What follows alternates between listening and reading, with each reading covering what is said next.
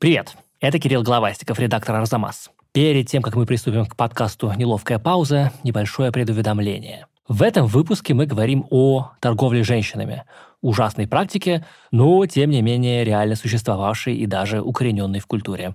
А я уверен, что говорить об истории и культуре надо правдиво и со всех сторон. Кроме того, мы пытаемся рассуждать об истории увлекательно, поэтому иногда говорим на серьезную тему в несерьезном тоне. Не чтобы принизить ее значение, а, наверное, просто чтобы было не совсем ужасным. Если вам некомфортно с этой темой или с этим тоном, пожалуйста, не слушайте этот выпуск подкаста.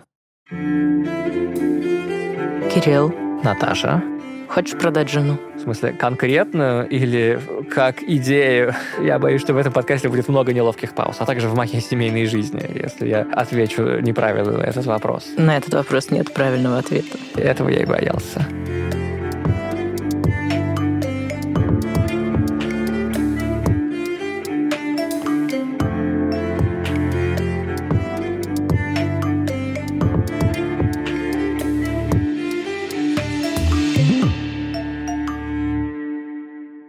Вы слушаете подкаст, который называется «Неловкая пауза». Это подкаст, который делаем мы, сотрудники просветительского гуманитарного проекта «Арзамас». Каждый день мы производим огромное количество новых лекций, курсов, видео, материалов, текстов, тестов по истории, литературе, про искусство, про все что угодно. Пока мы все это придумываем, пишем, редактируем и факт-чекаем, мы узнаем огромное количество потрясающих новых фактов. Столько, сколько не может запомнить ни один вменяемый человек. Этих фактов хватит, чтобы заполнить все неловкие паузы в Краснодарском крае в период с 2020 по 2028 год. Поэтому мы решили поделиться этими фактами с вами, чтобы у вас в любом месте, где вы нас слушаете, не было неловких пауз в разговорах. Меня зовут Кирилл Головастиков, я редактор проекта «Арзамас». Возможно, вы слышали мой другой подкаст, который называется «Зачем я это увидел?». Это подкаст об искусстве, но сегодня мы будем говорить не об искусстве. Со мной в студии моя коллега Наташа Фаликова. Наташа, привет. Привет, Кирилл. Я узнала, что еще совсем недавно в просвещенной Европе было абсолютно нормально взять жену, надеть ей веревку на шею, привести на рынок, продать другому мужчине. Что значит еще совсем недавно? Это что-то из фильма «Монти Пайтон и священная Грааль»? Это какой-нибудь 12 век, наверное? Нет, это сто лет назад. Подожди, как сто лет назад? Сто лет назад уже фотография была изобретена, там, не знаю, люди читали рассказы про Шерлока Холмса, строили «Титаник». И что, люди в это время в Европе продавали собственных жен? Совершенно верно. И Ладно. покупали чужих. Да, второе даже более интересно. Ладно, я заинтригован. Расскажи мне, пожалуйста. На поверхности что лежит? Что женщины были, скорее всего, бедными, не имели прав, были собственностью мужчин, но рабынями при этом не считались. Ну, в смысле, они были женами своих мужей. Вот есть жена, которую не продали, она живет себе нормальной, прекрасной жизнью, рожает детей, может быть, может быть, читает книжки, может быть, ходит в церковь. В то же время ее подругу, точно такую же женщину, взяли и продали. Я правильно понимаю? Да-да-да. Так, но ты говоришь, что женщин, жен продавали не как рабынь. Я не очень понимаю, как тогда? Да? Обычно торговля людьми ассоциируется с рабством. Это не тот случай. Это торговля людьми не как рабами, а это торговля людьми как, я не знаю, как чем. Трусами, вот эти все. О боже. Ну, как использованными трусами. Да, как, как использованными трусами. да. Точно. В каком-то смысле жен продавали на Авито. Столько возможностей для ужасных шуток, ну, пожалуй, приторможу. То есть ты имеешь в виду, что женщин продавали не как рабов, их продавали как подержанный товар. Поэтому недорого. Так, подожди-ка, ну вот я продаю диван на Авито, когда диван мне больше не нужен, а деньги, в принципе, не помешали бы. Как же люди продавали жен? Вот это я не могу себе сопоставить с диваном. То есть ты спрашиваешь, зачем продавали жен? Ну, как бы да, да. Дело в том, что продать жену – это способ с ней развестись. Так, Когда ты продаешь диван на Авито, тебе нужно с ним просто распрощаться. да. А вот с женой распрощаться не так просто. Хотя она тоже занимает место в доме. Так, опять же, 19 век, да, у нас? Да, в Англии, я начну с Англии, до середины XIX века для того, чтобы развестись, нужно было подать заявление в парламент, заплатить деньги. Доказать преступные связи кого-либо из супругов и заплатить деньги. Получить разрешение на развод от церкви и заплатить еще деньги. А еще долго-долго ждать. Очень сложно. Ну, в принципе, ты сказала Англия. Я сразу, конечно, вспомнил. Многие знают про Генриха VIII, у которого было шесть жен и очень много проблем, гораздо больше, чем у Джей было, да, еще есть знаменитая британская запоминалка про шесть жен Генриха VIII. Сейчас вспомню запоминалку. Как он от них избавлялся? Неловкая сейчас, пауза. Да-да-да, неловкая пауза. А, divorced, beheaded, died, divorced, beheaded, survived. То есть первое и четвертое все-таки удалось развестись. А вторую и пятую, простите, beheaded. То есть Генрих VIII не последний человек в государстве. Да, руководитель государства. И у него получилось развестись только в 30% случаев. Около того, да. Да, ну то есть что же говорить об остальных людях, которые не могли заказать портрет Гальбейну и все прочее, не обладали такой обворожительной улыбкой, как Генрих VIII. То есть что делать, если вы простой житель Англии, и вам тяжело жить с вашей женой, жене тяжело жить с вами? Развода на горизонте нет. Но тут подворачивается хорошая возможность. Жена считается полной собственностью мужа. Вообще слово «собственность» как бы наводит уже на какие-то мысли. И вместо развода простые люди в Англии решили заключать договор купли-продажи. Получается, вот судя по тому, что ты говоришь, это был как бы такой лайфхак. Не то чтобы люди реально очень хотели торговать э, женами. Нет, Просто представилась такая лазейка, связанная с тем, что до крупных завоеваний феминизма никакой самостоятельности, сущности у женщины, жены не было. Да, ты прав. Это действительно лайфхак. Это не разрешено законом, но это не запрещено законом. Такая серая зона. Избавиться от неприятного супружества можно на рынке. Хорошо, я понял. Желание развестись есть. Все-таки уже 19 век, на дворе... Тут еще есть такой парадокс. В XIX веке люди стали чаще жениться по любви и, соответственно, чаще расставаться. Да, когда любовь проходит. Ну, логично, да. Исчезла причина, по которой ты вступал в союз, а легальной возможности прервать этот союз или простой возможности развода, короче говоря, у тебя нет. Понятно, что человеческая натура нашла выход. Это была как бы в таком случае формальность, то есть жена ну, как бы была согласна с тем, что ее продают, если для нее это была тоже как бы легальная возможность покинуть постылый брак. Ну, как часто бывает с историей, мы не очень знаем, что думали женщины. Но немного все-таки знаем. Мы знаем, что женщина могла договориться с мужем, чтобы ее продали. Иногда даже могла договориться, чтобы ее продали ее любовнику. Ну, то есть настоящий на самом деле развод и второй брак оформлены как купля-продажа. Более того, женщина могла украсть у своего мужа деньги, передать любовнику, и любовник там за эти пару фунтов стерлингов выкупал свою возлюбленную. Хорошо, я понял уже, что это чисто гипотетически могло быть, и, видимо, иногда бывало выгодно не только продавцу и покупателю, но и женщине, которой творительный падеж торговали. Тоже она могла быть заинтересованной стороной. Эм, вот представь, что ты англичанка. Так, Джейн. Джейн. Джейн? Хочешь быть Джейн? Джейн. Хорошо, ты Джейн. Ты вышла замуж 13 лет. Родила мужу трех детей. Но начались разногласия, стали часто ссориться. Муж подозревает, что воспитывает не своих детей. О-оу. Джейн, что же ты делала? Это ты, Джейн. Джейн, что же я делала? Ты изменяла мужу. Так. С любовником. Джонни.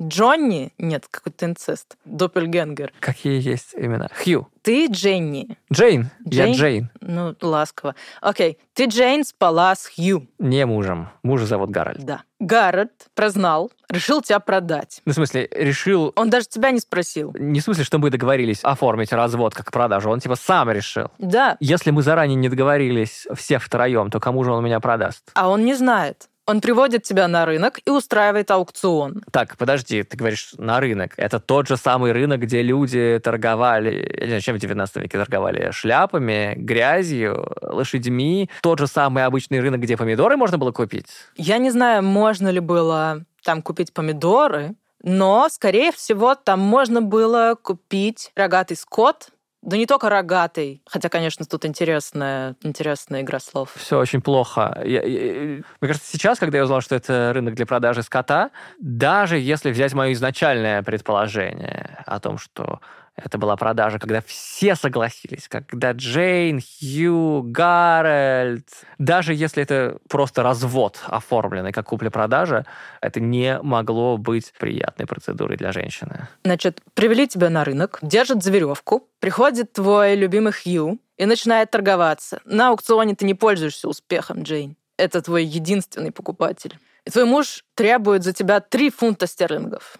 А любовник не хочет покупать за три готов дать не больше двух. Стоишь с этой веревкой на шее и думаешь, господи, когда же это кончится? Да, рядом корова мычит. Да, и рядом твоя сестра корова мычит. В конце концов, твой муж и Хью договариваются, что тебя продадут за два фунта и с пинтой пива. Так. Ну чё, как ощущение? То есть формально, хотя это был лайфхак, который позволял людям развестись, все равно унизительного, я так понимаю, в этом было очень много. Несмотря на то, что это была явно какая-то переходная ступень к тому, чтобы все-таки появился какой-то легальный развод. А когда же все-таки с разводом стало полегче? С разводом стало полегче в 857 году. Появилась возможность разводиться без участия церкви. А еще потом жениться и выходить замуж повторно. В Англии. Да-да, это в Англии. В других странах тоже была такая изобретенная традиция. Торговля женами, в смысле? Да. Торговали женами, но сильно реже и с большим осуждением. В Англии почти не осуждали. В Англии очень хотели разводиться, я понимаю, да. Мне кажется, в Англии это тоже осуждали, но при этом мирились с необходимостью.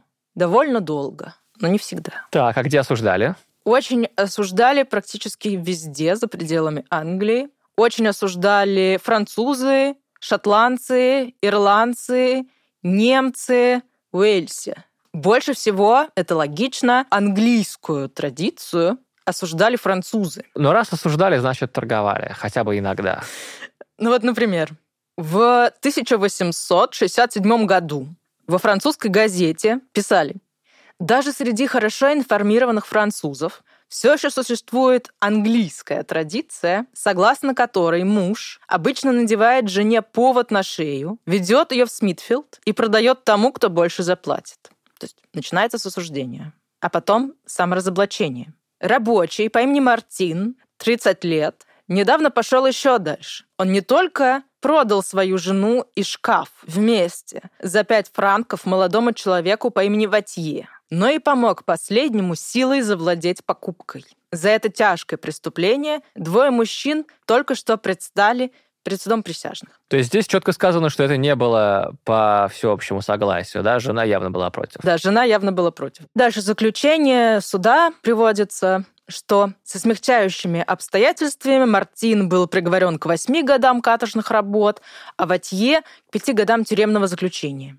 Напомню, что это 1867 год. К этому времени уже придумана теория эволюции. Бэббидж создал первую вычислительную машину. И Маркс прямо сейчас издает «Капитал». А во Франции один мужчина продал жену, другой купил жену, никто им, видимо, не помешал. И только после всего этого им выносится приговор. Ну хорошо, хоть в принципе выносится, хоть и с флером того, что это осуждается не как просто плохой поступок, а как английская мода, что с этих э, англопоклонников брать. Конечно, поразительная история, абсолютно немыслимая для меня. Ну, и когда же все-таки британцы и прочие перестали продавать жен? Насколько я знаю, британцы перестали продавать жен в самом начале 20 века. Про другие страны я не знаю, но, скорее всего, пораньше. В самом начале 20 века. То есть чисто гипотетически Уинстон Черчилль еще вполне мог бы купить жену у кого-нибудь. Конечно, просто душераздирающе. Но это закончилось. Можно радоваться. Можно радоваться. Наташа, потрясающая история. Расскажи мне, пожалуйста, как же ты узнала про европейцев, которые продавали жен? Я узнала о том, как они продавали жен, пока делала курс «Краткая история феминизма». Это курс о том, как женщины боролись за свои права в Америке, Европе и России. Почему женщины начали бороться за свои права? Чем российские феминистки отличаются от всех остальных? Что значит праздник 8 марта? Еще много всякого другого. Этот курс доступен по подписке на сайте arzamas.academy и в нашем приложении «Радио Арзамас». Скачивайте в App Store и Google Play. А если вы еще не подписаны, вот вам самый лучший промокод на свете. Женщина. Промокод надо вводить на сайте arzamas.academy slash promo. Хочу напомнить, что этот подкаст — это самый безответственный подкаст «Арзамас». «Арзамас» отбирает лучших авторов и лекторов, самых экспертных, с самыми лучшими степенями. Дальше все это бешено редактируется, безжалостно фактчекается, потом снова редактируется. В общем, комар носа не подточит. Это распространяется на все, что выходит на сайте «Арзамас», кроме этого подкаста. Это самый безответственный подкаст, и вот почему. Мы считаем, что самые лучшие фан-факты — это те, которые настолько поразили тебя и настолько въелись в кору головного мозга, что ты можешь вспомнить их, даже если тебя ночью разбудили ударом по голове и рассказать об этом своему обидчику. Настолько тебя поразили эти факты про феминизм. Поэтому мы рассказываем эти факты так, как мы их запомнили. Если вы заметили какую-то ошибку в том, что мы сейчас рассказывали, пожалуйста, пишите нам письма на адрес arzamas собака arzamas.academy. Мы обязательно проведем работу над ошибками, сделаем выпуск, где будем читать все ваши гневные письма, и в этом подкасте будет очень много неловких пауз. Я хочу поблагодарить исследовательниц Ольгу Шнырову, Наталью Гафизову и Ирину Юкину, которые прочитали лекции в курсе «Краткая история феминизма», а также Ксению Сорокину, которая сделала research для этого выпуска. И спасибо, Кирилл. До встречи. До встречи в следующих выпусках подкаста «Неловкая пауза».